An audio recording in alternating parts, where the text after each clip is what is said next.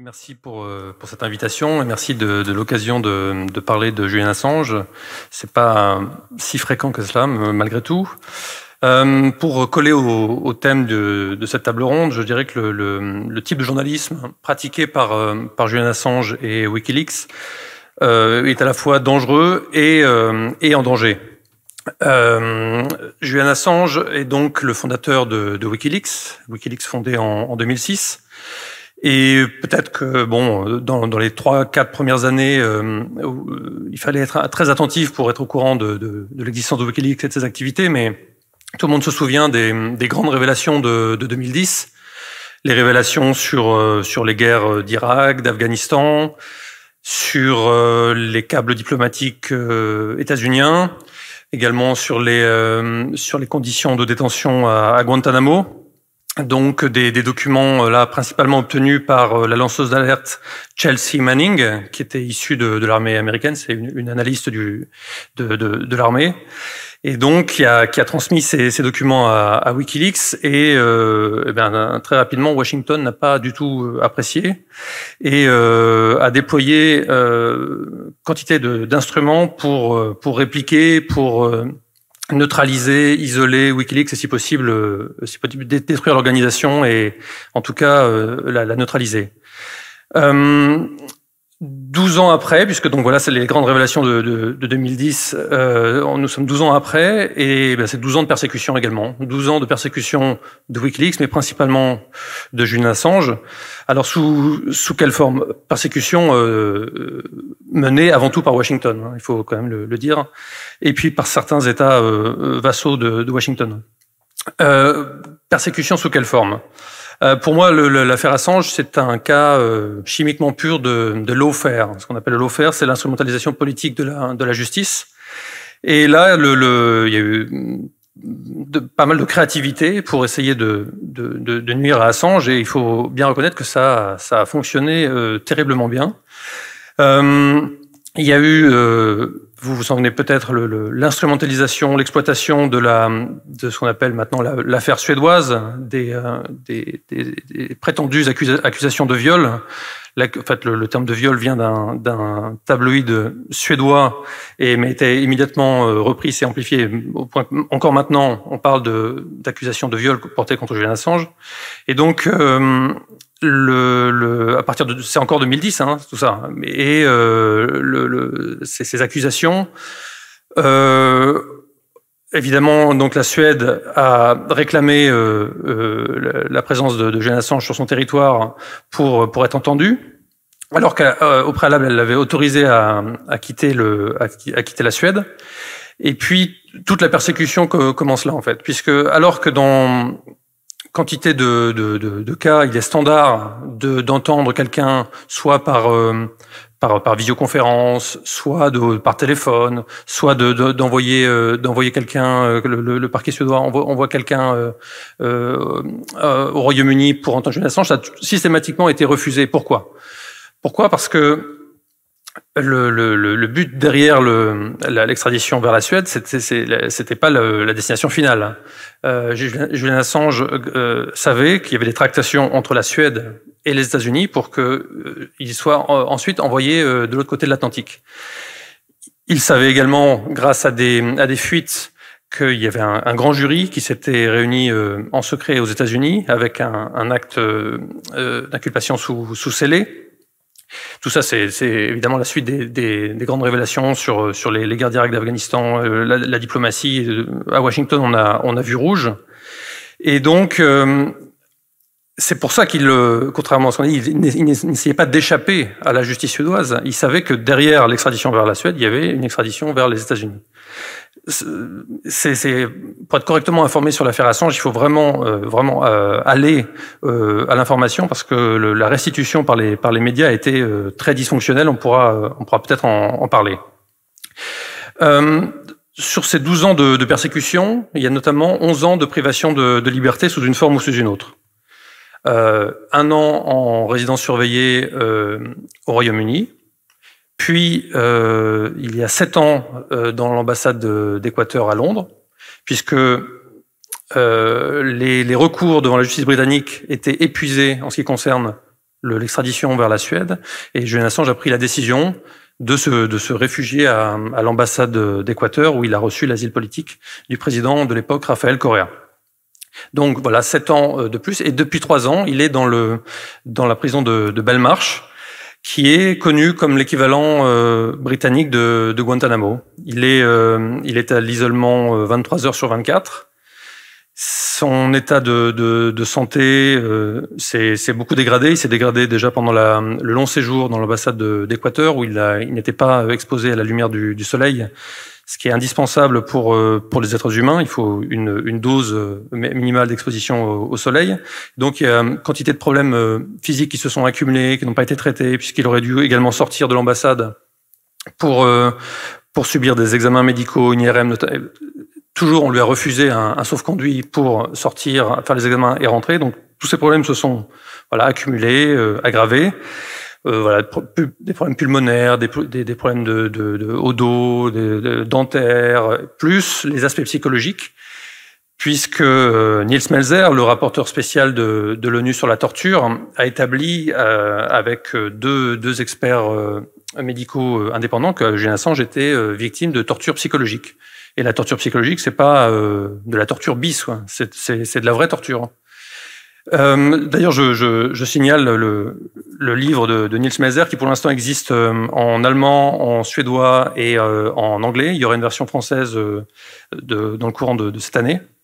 Et j'encourage tout le monde à lire ce livre, parce que il établit clairement les faits sur la réalité de cette persécution, notamment sur le volet suédois.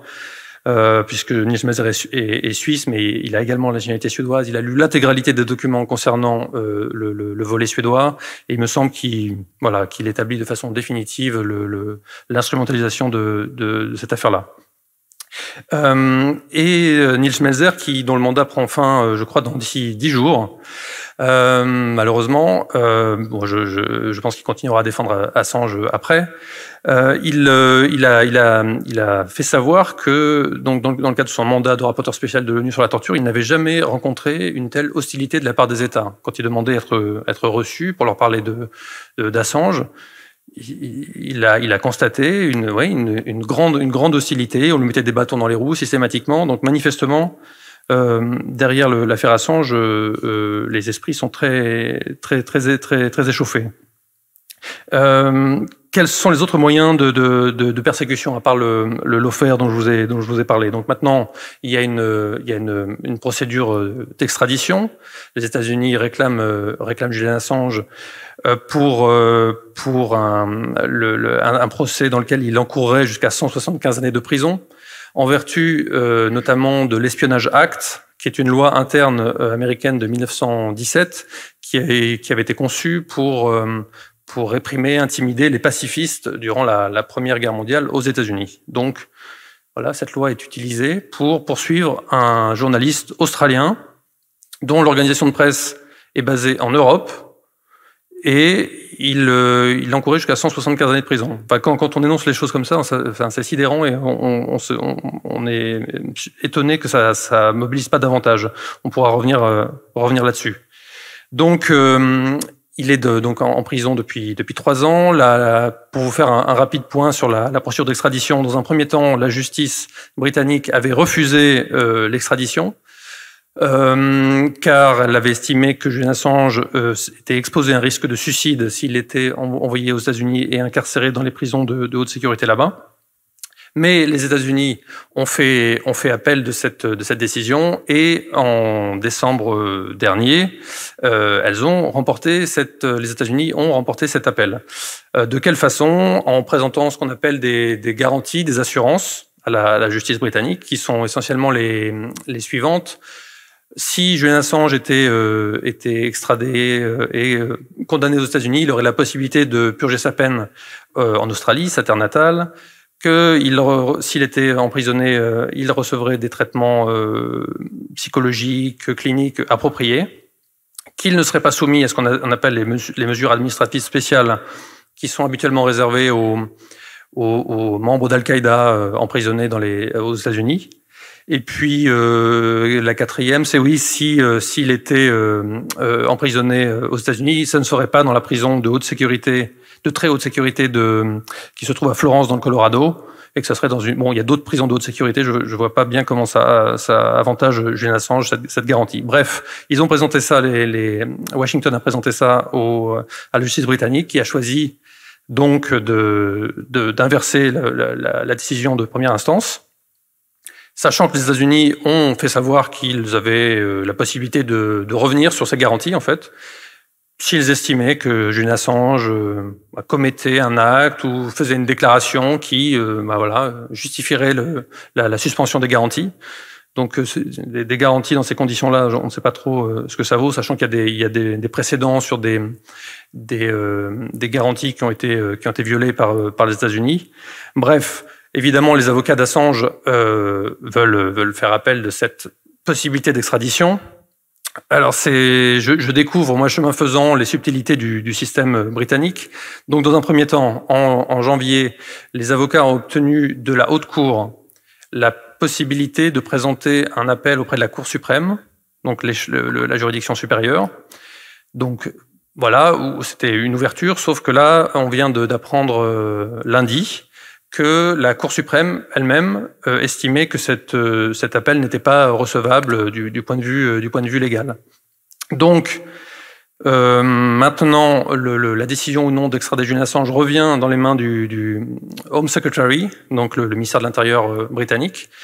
Et donc la ministre, qui s'appelle Priti Patel, a la possibilité ou non de décider d'extrader Assange, sachant que là, les avocats ont encore la possibilité de présenter des arguments et de défendre le cas de Julian Assange. Les recours ne sont pas épuisés, puisque ça va revenir également en première instance, et qu'ils pourront faire valoir d'autres arguments qu'ils n'avaient pas pu faire valoir au préalable.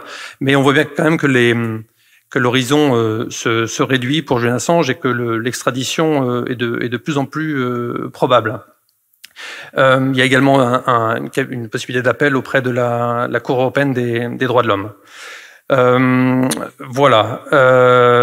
on attend les choses évoluent maintenant pratiquement tous les mois, donc on en saura sans doute plus dans les semaines à venir. Pour vous lister brièvement, parce que je sens que je vais être trop long si je m'étends, les autres moyens de cette persécution, il y a eu notamment le blocus financier. Là, c'est en 2010.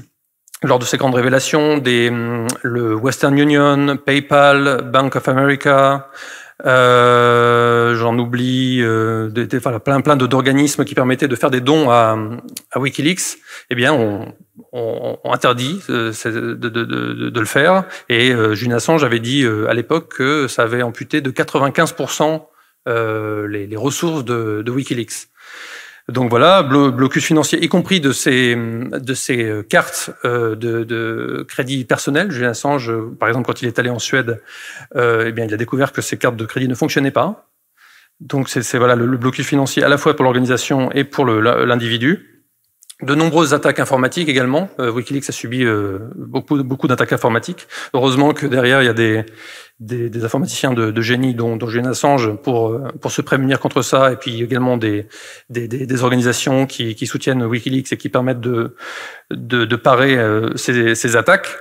Il y a eu également de nombreuses déclarations publiques assimilant Julian Assange à un terroriste. Joseph Biden, quand il était vice-président de Barack Obama, a notamment dit que Julian Assange était, selon lui, un terroriste high-tech.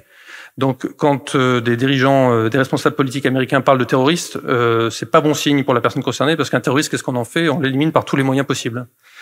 Il y a un montage vidéo fait par WikiLeaks de déclarations comme ça officielles, à la fois de responsables, mais de figures médiatiques, de commentateurs, et certaines de ces personnalités appellent purement et simplement au meurtre en fait de Julian Assange. Je vous invite à regarder cette vidéo assez accablante.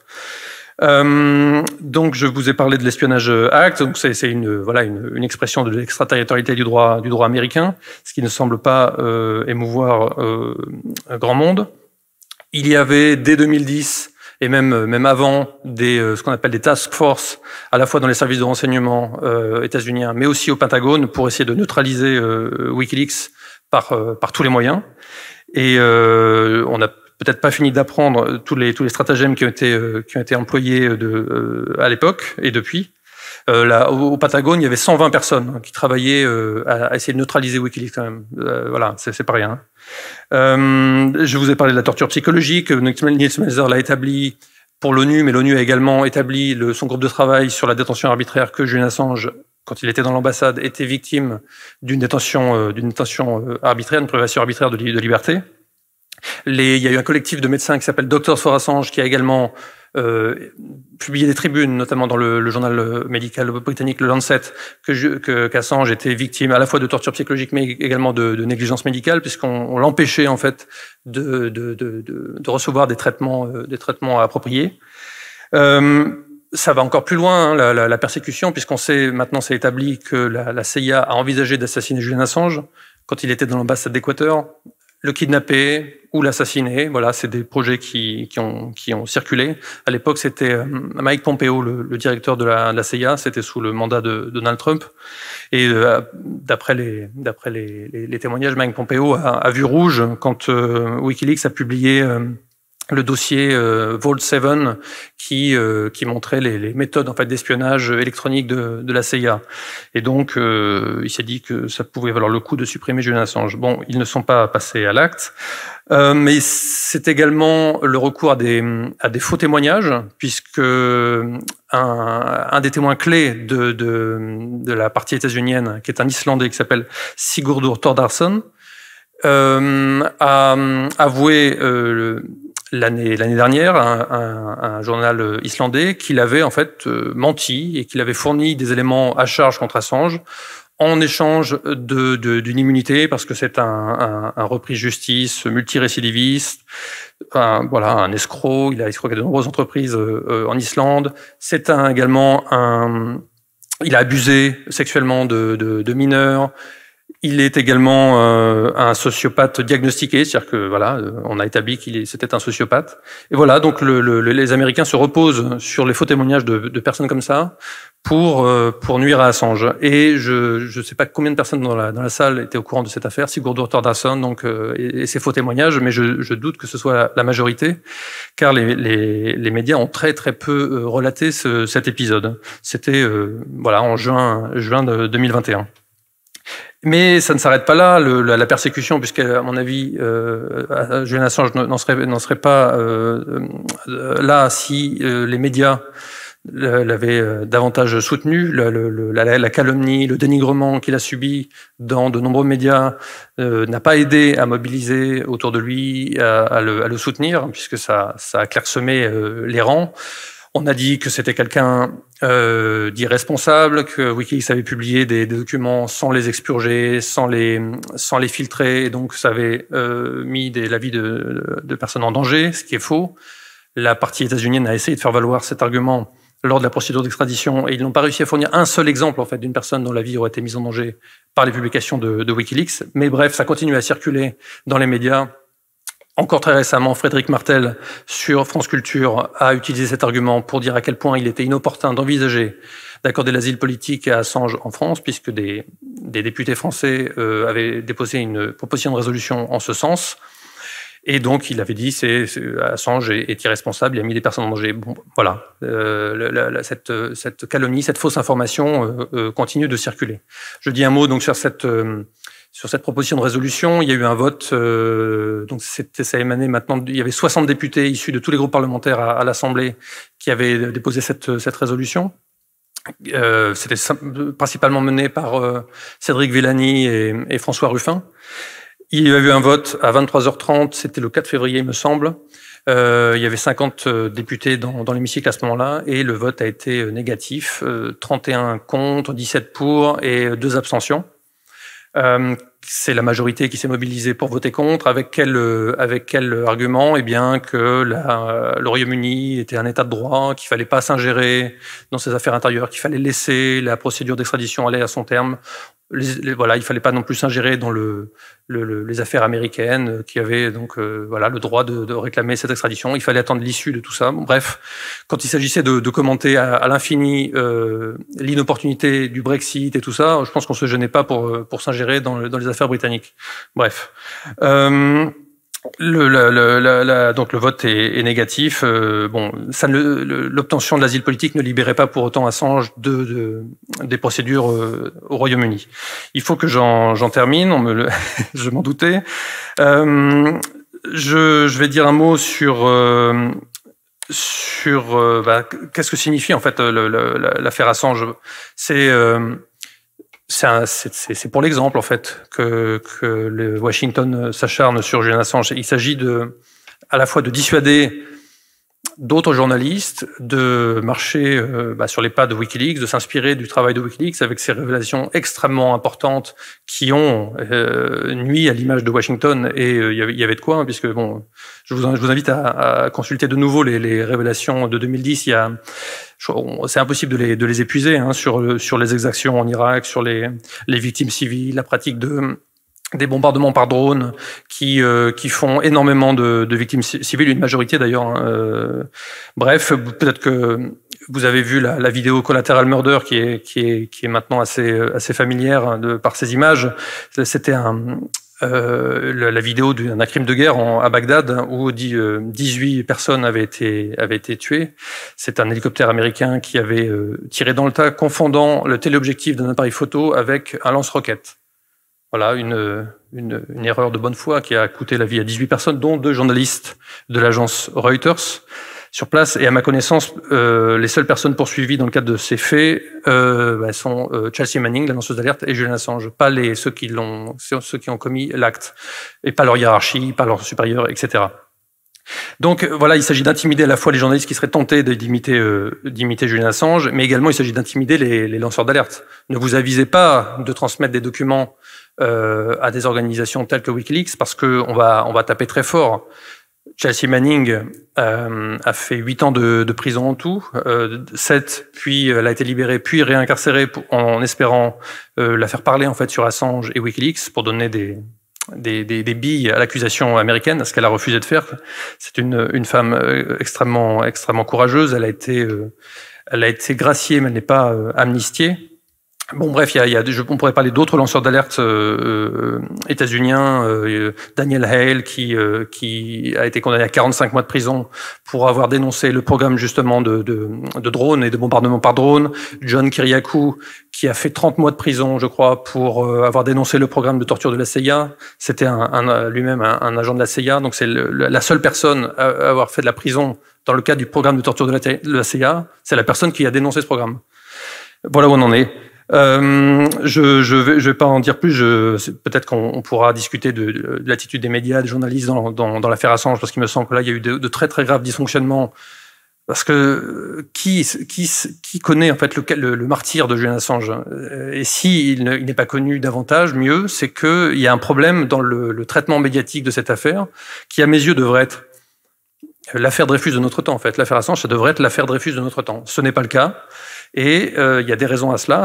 Il y a un manque de mobilisation de la presse, des intellectuels. Il y a des organisations qui défendent très bien Assange, dont la Fédération nationale des journalistes, mais également le SNJ, le SNJ-CGT, maintenant la LDH, Reporters sans frontières, Amnesty International. Il y a eu des retards à l'allumage, mais c'est mieux maintenant. Mais tout ça ne se traduit pas par une vaste campagne qui serait nécessaire pour obtenir la libération de Julian Assange et le sortir de son calvaire. Je vous remercie.